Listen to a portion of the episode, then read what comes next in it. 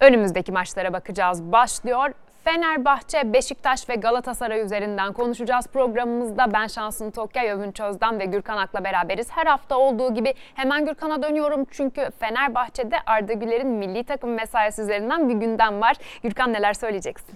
Evet aslında Arda Güler'le ilgili birçok gelişme var. Ee, öncelikle kulüp bazında başlayacak olursak ee, geçtiğimiz programlarda ifade etmiştik aslında. Ee, Arda'nın bonservisinin %20'si Gençler Birliği'nde. Ee, hatta daha önce temasla kurmuştuk bununla ilgili Gençler Birliği tarafıyla. Ee, kısa süre içerisinde Başkan Ali Koç'la bir görüşme gerçekleştireceklerini ve Fenerbahçe'nin o %20'lik dilimi de e, almak istediğini Bu e, bir söylemiştik. sonraki satıştan %20 pay.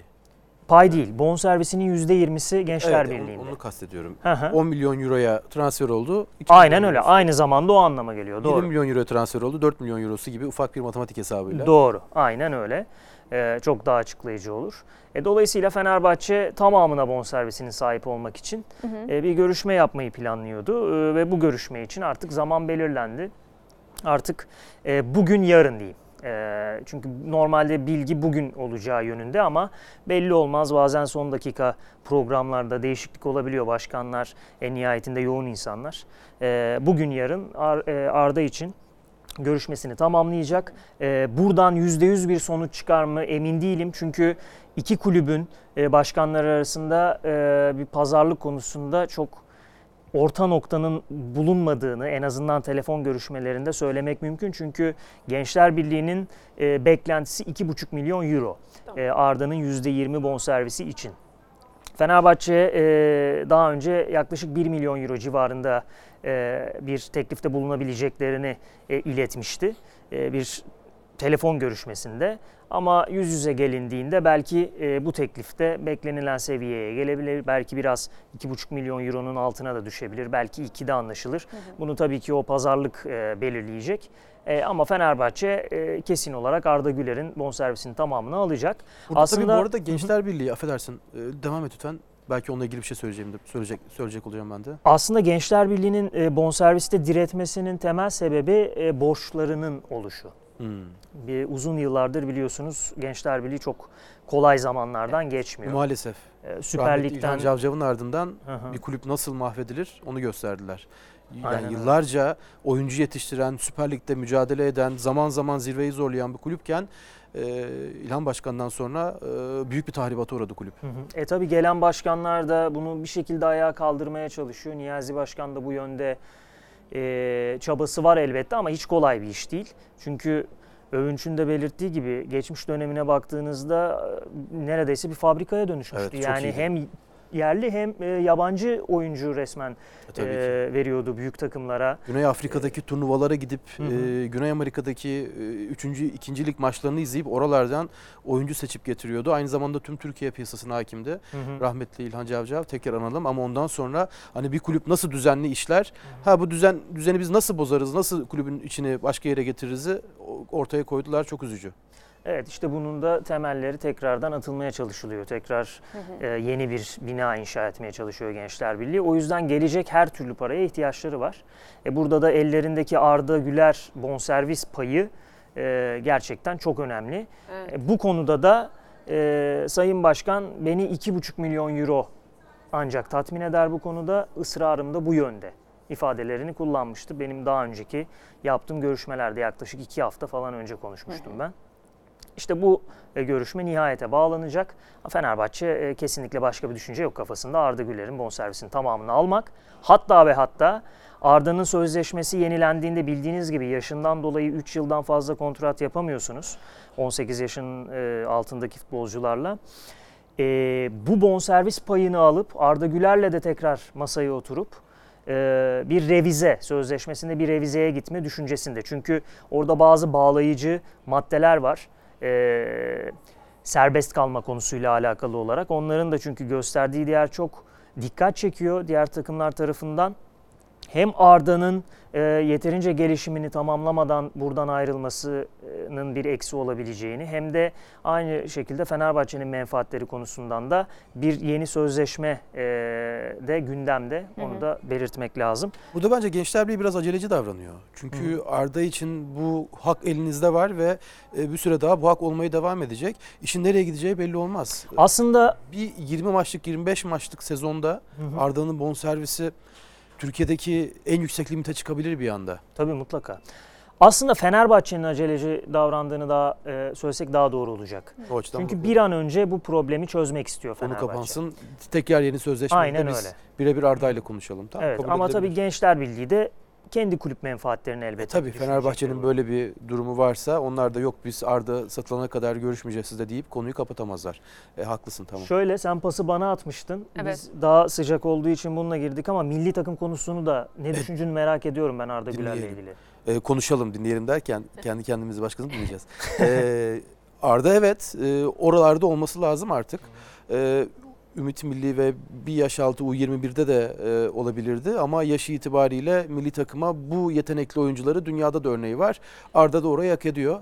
Arda dışında Emirhan da Torino'dan milli takıma gidecek. Emre Mor zaten hani oralara aşina olan bir oyuncu. Ama tekrar Arda üzerinden bakalım. O havayı sezmesi ve orada bulunması A milli takımla ilgili şimdi e, İskoçya ve Çekya maçları var. O maçlarda süre de alır gibi geliyor bana büyük ihtimalle. İki maçta bir eleme maçı değil öz- özel maç. Oyuncu değiştirme hakkınız fazla ve işte Fankuntz'un e, milli takım kadro formasıyla Arda'yı sahaya sürme ihtimali yüksek. E, bu yaş itibariyle orada olması yurt dışı ve Avrupa piyasası için de bir e, gelişiminin devam etmesiyle ilgili bir süreç. Bir şeyler kanıtlamadı, bir şeyler başarmadı ama ha oralarda da var artık diye Bir kriteri tamamlamış olacak. Evet o bir tık daha atacak. Ee, Fenerbahçe altyapısında yetişti. Gençler Birliği'nden transfer oldu. A takıma yükseldi. Oynamaya başladı. Avrupa Ligi'nde oynadı. Hı hı. Milli takıma da çıktı. O transferde sizin bonservis bedelinizi yükselten, piyasanızı arttıran özelliklerden biri. E bir taraftan da oyuncu için önemli. Hı hı. Oyuncunun gelişi için, gelişimi için de önemli.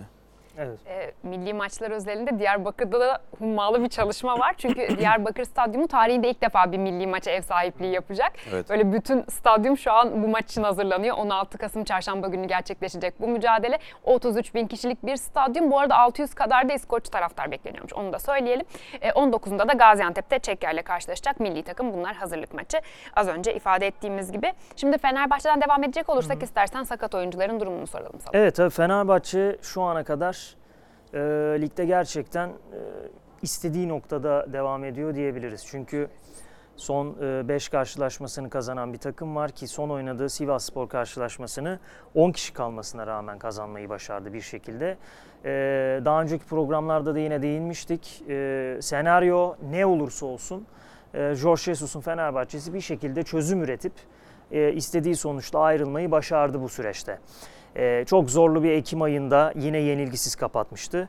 Ee, Kasım ayında da zaten büyük bölümünün e, maç oynamadan geçileceği ve Dünya Kupası arasının başlayacağı düşünülürse Giresunspor karşılaşması Fenerbahçe'nin e, gerçekten çok odaklandığı e, ve 3 puandan başka hiçbir şey düşünmediği bir mücadele. Çünkü 3 puanı burada alıp e, olası rakiplerin puan kaybı e, durumunda araya çok iyi gireceksiniz ve aradan sonra Trabzonspor deplasmanıyla başlıyor Fenerbahçe. Bu düşünüldüğünde Giresunspor karşılaşmasının önemi çok büyük. E, dolayısıyla eksik oyuncuların, sakat oyuncuların e, kimler olduğu da bu bağlamda önem taşıyor. E, bir süredir Fenerbahçe stoper rotasyonunda zaten sıkıntılı sakatlıklardan dolayı. O bölgede bir değişiklik yok. Luan Perez ve Gustavo yine Giresunspor maçında oynayamayacak. E, yavaş yavaş tedavilerinin artık son aşamalarına geldiler ama bir müddet daha ayrı kalacaklar takımdan. Bireysel olarak çalışmalarını gerçekleştiriyorlar. Bu araya denk gelmiş olması bir şans aslında. E, bunun dışında Mert Hakan Yandaş da yine bireysel olarak çalışıyor. E, Lincoln Henrique ve İrfancan Eğribayat'ın tedavileri sürüyor. Lincoln Henrique'de çok çok ciddi bir durum yok ama yaklaşık e, bir 5-6 günde yani Giresunspor maçında olmayacak. Onu net olarak ifade edebiliriz. Bu sabah değil mi bu arada? Ee, evet, evet sabah antrenmanı bu. Ee, Sevgili Yavuz Alp'in çektiği görüntüler. Ee, güzel de bir an yaşandı orada. Ee, tabii 10 Kasım'da antrenmanın gerçekleştiriliyor olması sebebiyle e, Samandıra'da 10 Kasım'a uygun bir şekilde donatılmış. Ee, o detayı da paylaşalım. Onun dışında bugünkü antrenmanda Ener Valencia'da gribal enfeksiyon nedeniyle yer almadı.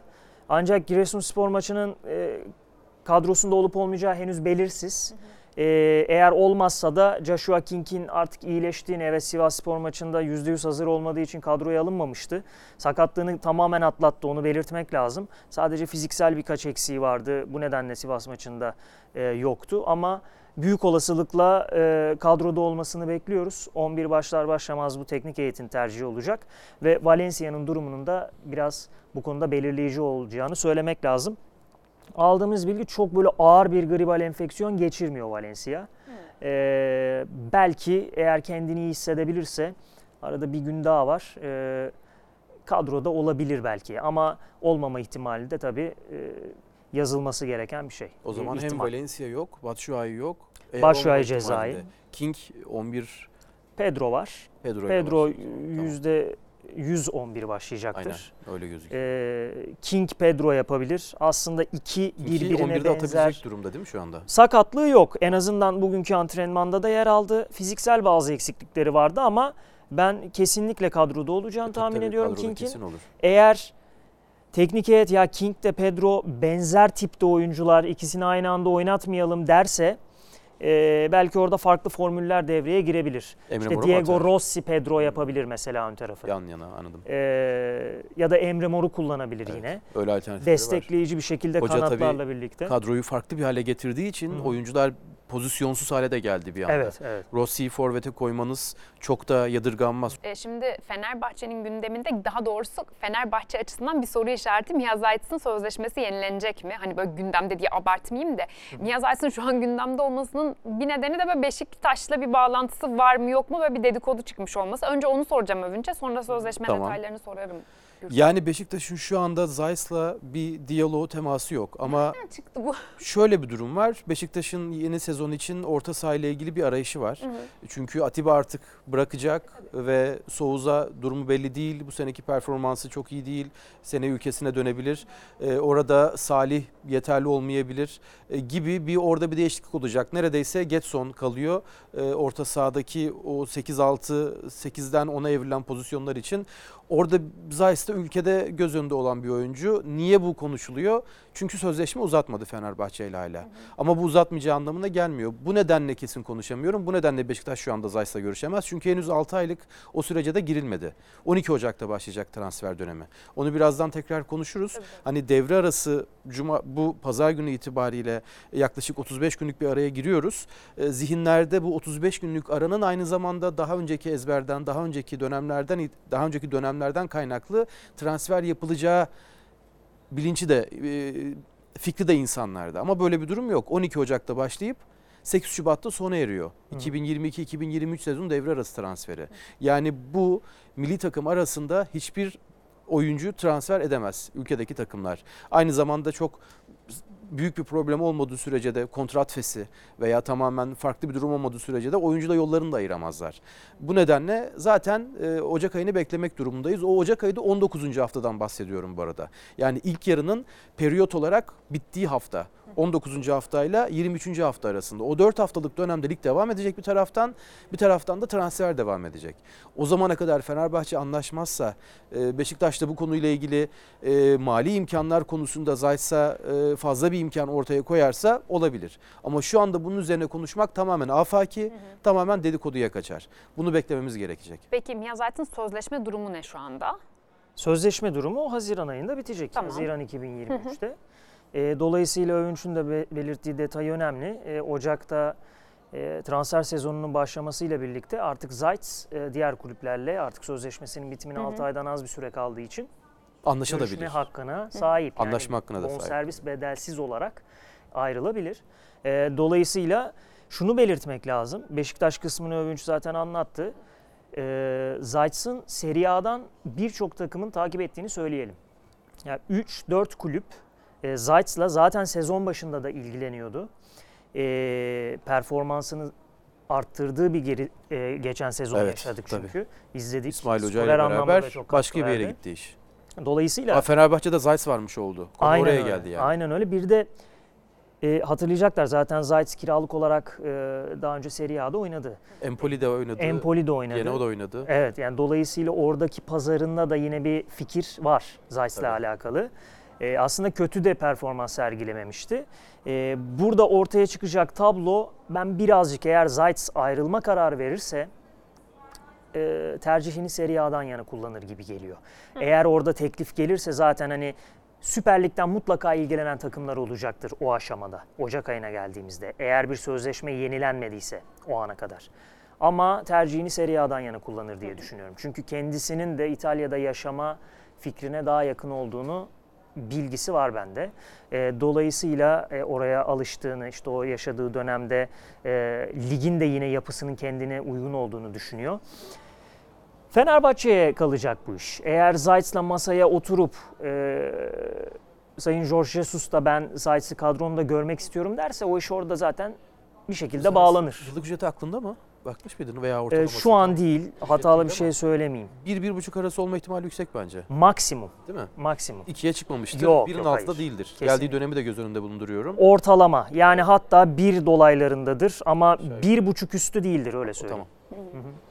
Şimdi o zaman Beşiktaş'a geçelim. Buradan geçelim. Evet. Ee, Beşiktaş'ta e, transfer çalışmaları haliyle başlamıştır. Zira Şenol Güneş geneli işte iki hafta oldu takımın dinamiklerine hakim e, olmaya başladı. Aynen. Ve nereye e, nasıl bir dokunuş yapacak iyice Şimdi- netleştirmeye çalışıyor. Tabii ki öyle. Bir de e, şu andaki bazı olaylar e, transfer sürecinde etkileyecek, bazı konuları tetkileyecek durumda. Gezal 4 ay yok.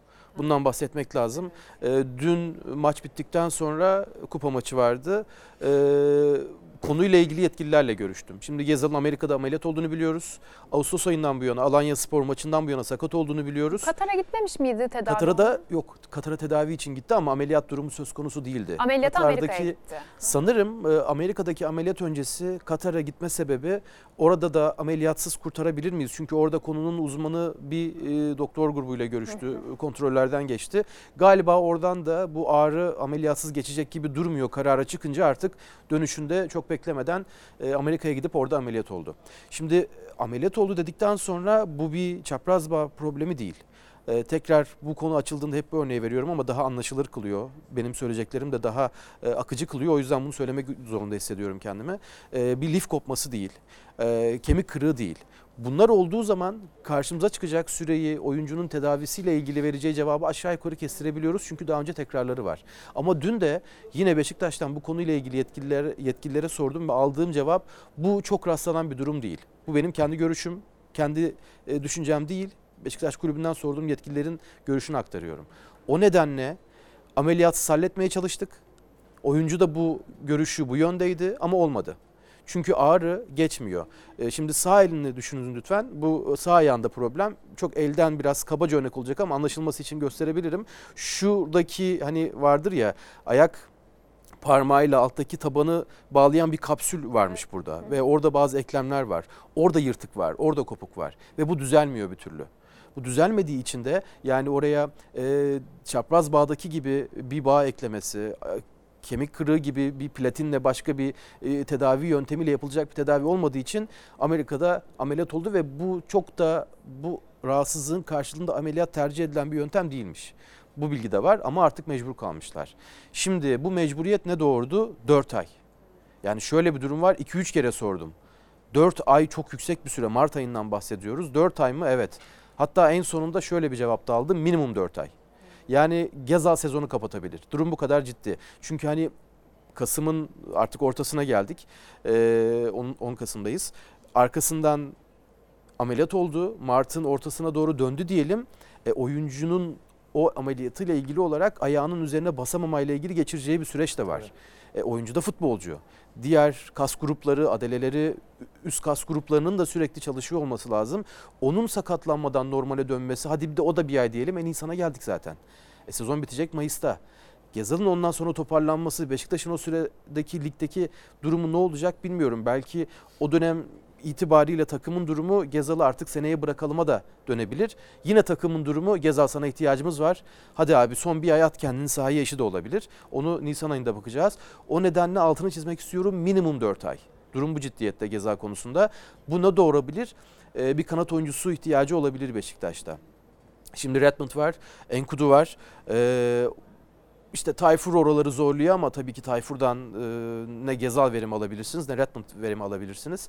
E, belki e, şartlar müsaade ederse oraya e, bir oyuncu transfer edebilirler. Ocak ayında bahsedelim tekrar. 12 Ocağa gitmemiz gerekecek. Bu önümüzdeki bir aylık sürede transfer olmayacak. E, ama yine bu bir aylık sürede oyuncuların performansı Şenol Güneş'i transferlerle ilgili de fikir sahibi edecektir. Şimdi 14. haftayı kapatıyoruz. 14. haftayı kapattıktan sonraki ara oyuncuların kamp, performansı ve daha sonra ligde oynanacak o 5 maç, 6 maç hocaya zihninde transfer dönemi için fikir verecektir. Onu beklememiz gerekecek.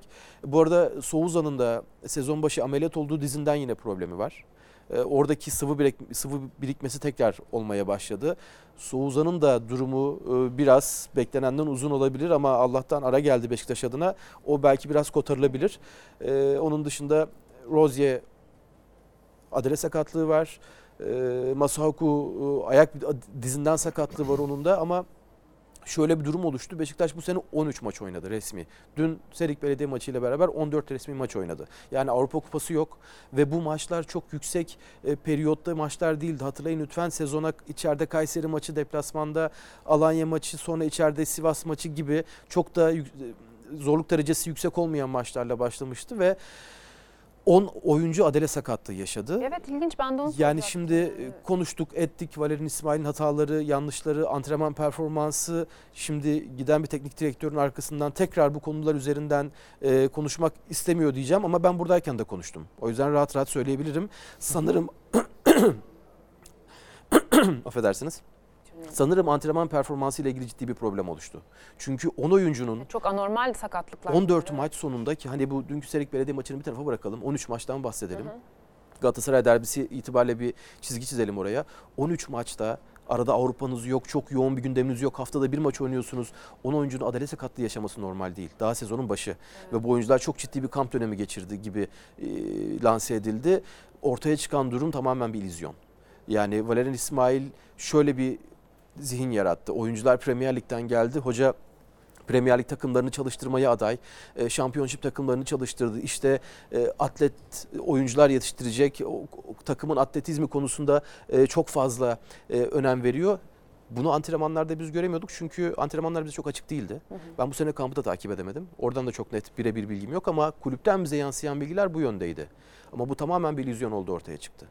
10 oyuncu 13 maç sonunda adele sakatlığı yaşaması çok normal değil. Aynı zamanda zaten takımın 50-60'tan sonra maçı bırakması, oyuncuların e, fiziki olarak düşüşü, daha sonra hem Galatasaray derbisinde gördük, Şenol Güneş'le beraber de görmeye başladık. Ümraniye maçında da gördük. Fiziki problemleri bunun olmadığını gösterdi. Beşiktaş Premier Lig takımı oluyor. Dördüncü hafta itibariyle böyle bir şey çıktı ama hangi Premier Lig takımı? Yani e, Aston Villa da Premier Lig takımı, Manchester City de Premier Lig takımı. Hani orada bir ayar kaçtı. Onları iyi oturtacağız. Bir taraftan zaten o gün de hatırlayın lütfen yine buradaydık. Hepiniz buradaydınız. E, Bunun o gün için konuşulmayacağını, çok erken olduğunu, Beşiktaş'ın ilk 4 haftada 3 galibiyet bir beraberlik aldığı için şampiyonluk payesiyle e, ödüllendirilmeyeceğini söyledik. Zaten kulübün de ayaklarının yere basan bir kulüp olduğu için bu çok erken olduğunu söylemiştik. E, doğru çıktı. Yani e, hocanın bu konuyla ilgili sanırım antrenman e, metotlarıyla ilgili de problem var. Artık bu 45 e, 35 günlük ara yine tuhaf bir durum. Daha önce hiç yaşanmamış bir durum. Bazı takımların lehine olacak gibi gözüküyor. Yani bence Beşiktaş'ın lehine olabilir. Bu arada bir şey soracağım. Elneni ile bir temas var mı? Elneni ile temas e, onun Arsenal'deki sözleşme durumunu şimdi sen bir anda sordun. Yayın önce de konuşmamıştık. Bakmadım. Evet. Eğer Arsenal'le sözleşmesi bitecek olursa oyuncuyla tekrar bir temas kurulabilir. Ama zihnimin bir tarafında da Arsenal'le sözleşme yenidi gibi duruyor. Hemen bakıyorum size. Sen bir taraftan ona bakarken ben bir taraftan konuyu uzatmaya devam ediyorum. Ben de öyle Tolga, bu arada yönetmenim Tolga Ee, Beşiktaşlı. O merak etti. O bana sordu kulağıma. Övünç'e sorsan Elneni'yle Eğer temas olmuş mu diye. Haziran Ondan sordum. 2023. O zaman bitiyor Elçiye ve yeni sözleşme olmaz. imzalamadıysa ve opsiyonu yoksa yanlış da hatırlamış olabilirim. Çünkü zihnimin bir taraflarında Elnene'nin bir 3-4 ay önce Arsenal yöneticileriyle masada oturup imza attığı bir fotoğraf karesi var. Yanlış hatırlıyor olabilirim ama. E, O dönem çünkü çok fotoğraf karesi gördük. Onlardan birini karıştırıyor olabilirim. Olabilir. Eğer Premier Lig'de kalmayacaksa Arsenal'i tercih etmezse Türkiye'ye ve Beşiktaş'a tekrar transfer olabilir. Ama oyuncu Beşiktaş'tan sonra Arsenal'de oynamaya devam etti. Ee, orada kaldı en azından. Sürekli ilk 11 oyuncusu olmasa da bilmiyorum oradan tekrar Premier Lig yapar mı? Buraya tercih eder mi? Ee, şu anda çok erken. Ama. Tamam. Tabii ki geniş transfer listesinde vardır. Biraz önce bahsettiğimiz o Zayt'sı Beşiktaş'a niye konuşuluyor? Orta sahadaki boşluk oluşacak. Oraları doldurmak için de biraz tanıdık isimlere gidilebilir. Daha risksiz geliyor. Bilmiyorum bu ne kadar doğru. Mevki olarak sen girdin aslında. Kanat takviyesi Evet. dedin.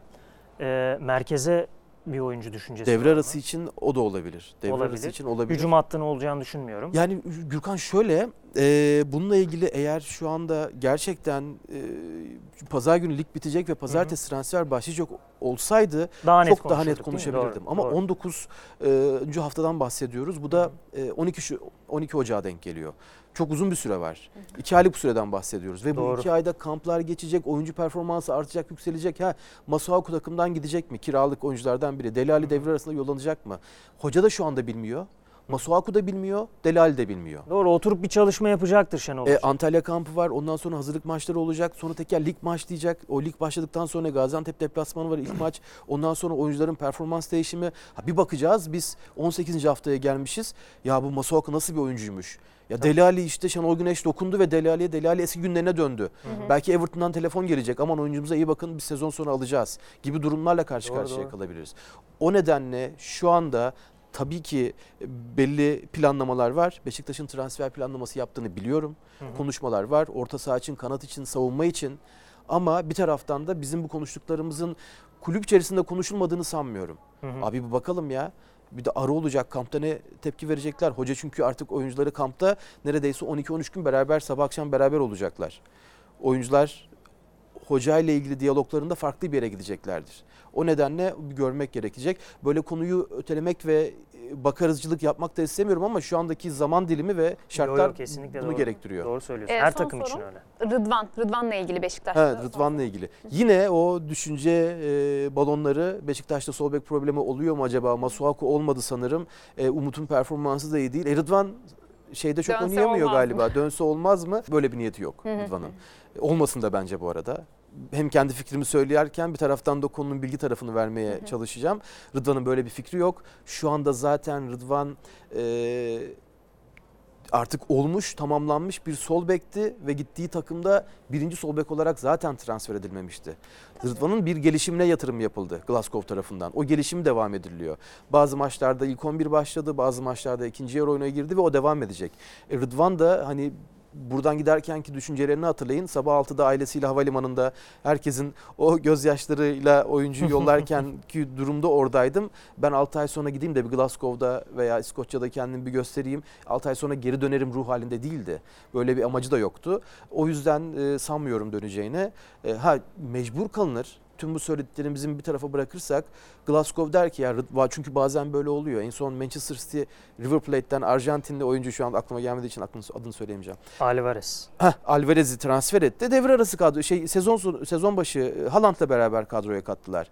Rıdvan biz seni aldık ama senin biraz daha galiba Beşiktaş'ta kalıp gelişim devam ettirmen lazım gibi bir konu Glasgow tarafından gelirse yine Glasgow'un oyuncusu olarak burada gelişim devam ettirilmesi için gönderilir. Olabilir. Ama bu e, şu anda düşündüğümüz e, hızlı sesli düşünmelerden biri yani.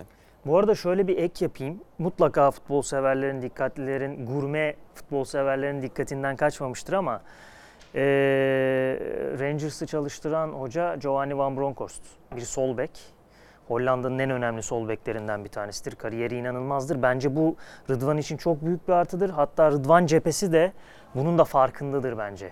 Çünkü sol bek oynayan ya şöyle düşünün hani her zaman konuşulur ya işte Şenol Güneş önemli bir kaleci.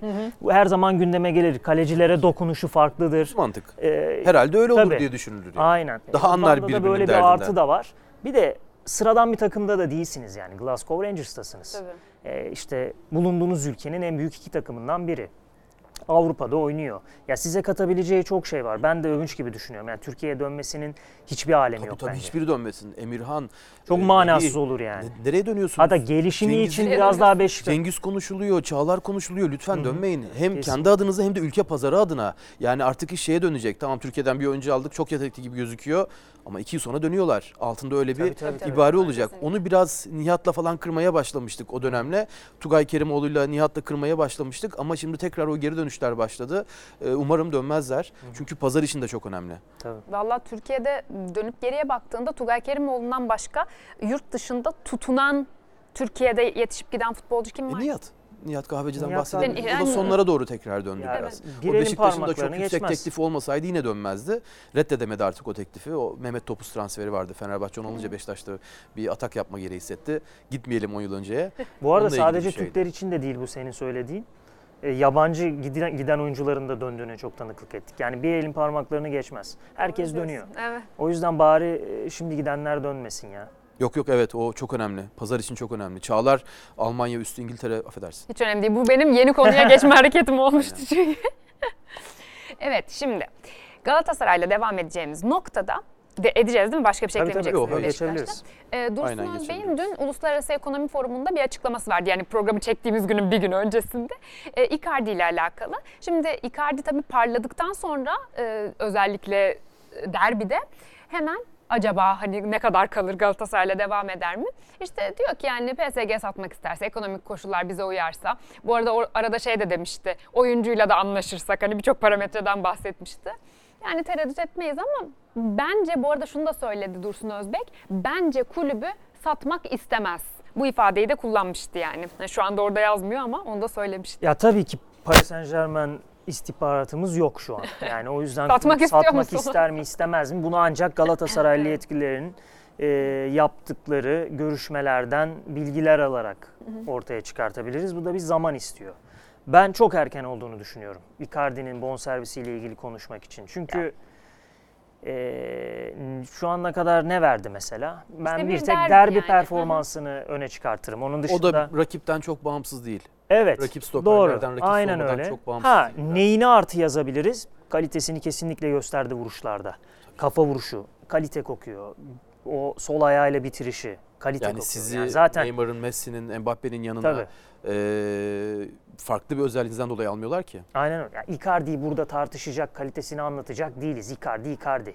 İki kere Serie A gol kralı olmuş bir futbolcudan bahsediyoruz. Paris Saint Germain'in fikir olarak söylüyorum. Satmak isteyeceğini zannetmiyorum, düşüncesine katılmıyorum Sayın Başkan'ın. Bence satmak için yer ararlar. Kesinlikle çünkü ön tarafa baksanıza yani Neymar, Mbappe, e, Messi. Ha Messi gidebilir belki. Ha, Messi belki Gerçi. gidebilir ama Messi ile Icardi ile o açığı kapatırlar mı? Oraya yeni bir isim gelir mi bilmiyorum. Ben e, Paris Saint Germain'in gönderebiliyorsa ve menfaatlerine uygun bir teklif gelirse göndereceğini düşünüyorum ama burada çok büyük rakamlar konuşulur. Sadece bonservis anlamında değil, yıllık ücret anlamında da. Yani şu anda 750 bin euro olarak açıkladı Galatasaray e, Icardi'ye ödenen kendilerine ait olan kısmını ama iş bonservis almaya geldiğinde e, olmaz. Yani bir kere 3-4 milyon eurolar bile çok çok büyük paralar artık kulüpler için. Icardi de gelip size ya tamam ne demek canım ben bir yıllık sözleşme yapayım sizde daha 29 yaşındayım ver 4 milyon euro da demez. Ya bunun Van'dan arası var efendim. Ee, Icardi'nin son. evet, Evet. evet ya bir ayrılıyorlar bir barışıyorlar ya çok farklı dinamikler var bu işin içinde. O yüzden çok erken olduğunu düşünüyorum ben. Yarın öbür gün tekrar bunalıma girip girmeyeceği belirsiz Icardi'nin. Biraz aslında e, taraftarların da biraz rahat bırakması lazım Icardi'yi. Hem Galatasaray taraftarları özelinde söylüyorum. Bir performansını koysun sonra düşünülür. Eğer imkan olursa aslında başkanın anlatmak istediği de biraz o. O yüzden şu anda Galatasaray'ın somut bir girişimi yok. Yani biraz daha görmek istiyorlar, beklemek istiyorlar. E, o imkan olursa gerçekleşebilir Icardi. Sen ne düşünüyorsun? Ya zaten sadece Beşiktaş derbisinde parladığını az önce de söyledik ama hatta kötü de başladı sezona. Sonra bu Van Danara ayrılığı oldu, Arjantin'e gitti. Bir sakatlık periyodu Sakatlık vardı. oldu. Geçen sene çok sürekli oynamadı. Ama e, tamam Icardi ceza sahası golcüsü ve o sezileri, o yetileri çok yüksek bir oyuncu. E, pozisyon bulduğu zaman, Icardi'ye boşluk yarattığınız zaman Sayıs orayı kapatmazsa, Tayyip Talha arkada bırakırsa yapacak bir şey kalmaz. Kaleci öne çıkarsa Icardi o golleri atar. Ama bu, evet derbide atılan bu goller bir taraftan da oyuncunun ispatıyla ilgili kendini daha öne çıkartıyor. E, maçın adı farklı bir maç olsaydı ve Icardi hat-trick yapsaydı ya Icardi yavaş yavaş toparlıyor gibi gözükürdü. Ama derbide böyle öne çıkıp iki gol attığınızda iş başka yere gidiyor. Tabii ki o bazen de o coşkunun önüne alamıyorsunuz. Size olan sevginin önüne alamıyorsunuz. E, bunlarla beraber bir süreç daha devam edecek. Bu önümüzdeki 5 maç hiç gol atmaması halinde ya Beşiktaş derbisinde 2 gol attı bize derbiyi kazandırdı dur bakalım da dön- olmaz. Tekrar Icardi olmuyor galiba ya bir derbide gol at diye döner iş. Aynen. O yüzden yani 13. 14. hafta itibariyle bir önceki sezon planlamasını yapmaya başlamak evet kabul edilir olabilir ama bu oyuncular için değil. Bu planlamalar için değil. Bunlar için beklemek gerekecek. Ee, Fenerbahçe ile ilgili konuşurken Fenerbahçe'de Jesus'un kadro tercihi, ilk 11 yapısı, e, oyunculara davranış şekli ve takımı getirdiği noktanın bir ezber bozduğunu, farklı bir yöntem olduğunu söylüyorduk ama bir taraftan da bunun tamamlanmamış olduğunu söylüyorduk. Hı. Hoca en son beni teyit etti. Ee, Fenerbahçe Sivasspor maçı sonrası altını çizdiği konu biz henüz hiçbir şey başarmadık. Tabii. E biz de bunu burada söylüyorduk. Fenerbahçe henüz hiçbir şey başarmadı. Hatta başkan da senin yine destekleyecek bir şey söyledi. Şampiyonluğun şeysinden bile bahsetmeyin dedi E camiaya. Çünkü aklım yolu bir. Bu şu anda 14. hafta itibariyle daha sezon ilk yarısı bitmemişken performans ve sezon başı iyi başlama hali, o rüzgar, rüzgarın sizi şimdi sürükleme hali bu sezon tamamlandı. Biz ezber bozduk işte böyle şampiyon olduk derseniz zaten eee, çok yüksek sar olursunuz. O nedenle ayaklar yere basıyor. Büyük camiaların bir alameti farikası da bu ayaklarının yere basma hali. Çok fazla heyecanda yukarı çıkıp çok fazla bunalımlarda çökmeme hali. Bu da o büyük takımın destekleyici unsurları olur. Ee, o yüzden de beklemek gerekecek Icardi konusunda da. Çünkü derbi öncesi konuşanlar konuşulanlarla derbi sonrası konuşulanlar arasında çok büyük fark var. E, Icardi aynı Icardi. Hala yetenekleri yetisi aynı. O nedenle biraz daha beklemek gerekecek Galatasaray'dan sanırım Icardi konusunda. Ama ha bir taraftan da şu anda konuşulması tamam E, çok kabul edilebilir. değil Hani başkan bir yere gitti ve o ne soracaksınız? Tabii tabii. Seferovic niye olmadı diye soracak haliniz yok. Icardi'nin kontratı olacak tabii ki. Evet tabii Uluslararası Ekonomi Forumu'nda Mehmet Büyükekşi de e, açıklamalarını yaparken hemen borçlardan bahsetti. İşte tekrar yeniden bir yapılanma ekonomik olarak sağlam ayaklar yere basılmalı minvalinde. E, yani ne konuşacaksınız dedin ya benim aklıma bir anda o borçlar geldi. Gençler Birliği ile ilgili konuşurken de aklıma o borçlar gelmişti. Öyle. Susayım demiştim susamadım gerçekten. Yani bilmiyorum nasıl toparlanacak ama Toparlanacak gibi değil. E tabii canım. Bu arada bir Çünkü ya birebir görmediğim için iktisadi karşılığı yok bunun. kesin bir şey olarak söyleyemeyeceğim ama belki siz denk gelmişsinizdir konuşma anında. Onu röportajda, toplu röportajda mı söyledi, kürsüde mi söyledi tam e, bilmiyorum ama sosyal medyaya şöyle bir diyalog düştü. Birkaç yerde gördüğüm için söylüyorum bunu. Dursun Özbek'le e, bir gazetecinin arasında geçen bir diyalog e, zannediyorum. Başkanım siz de almayın, transfer yapmayın diyor. E, Dursun Özbek de "E, biz oyuncu almazsak siz neyi yorumlayacaksınız diyor. Aa, ben Böyle bir cevap, böyle bir diyalog var. Onu ben de bilmiyorum. Ee, Onu da. 3-4 yerde gördüm Ee, ama tabii çok böyle yüzde yüz emin olmadığım için onun altını çizeyim. Çünkü görüntüyü görmediğim için ben de görmedim. e, kefil olamayacağım o konuşmaya ama böyle bir konuşma geçtiyse de tabii ki espritüel bir e, cevaptır o başkanınki. Yani biz konuşalım diye transfer yapmıyorlardır. E, dolayısıyla e, hem Icardi konusu hem de zannediyorum sıradaki sorun.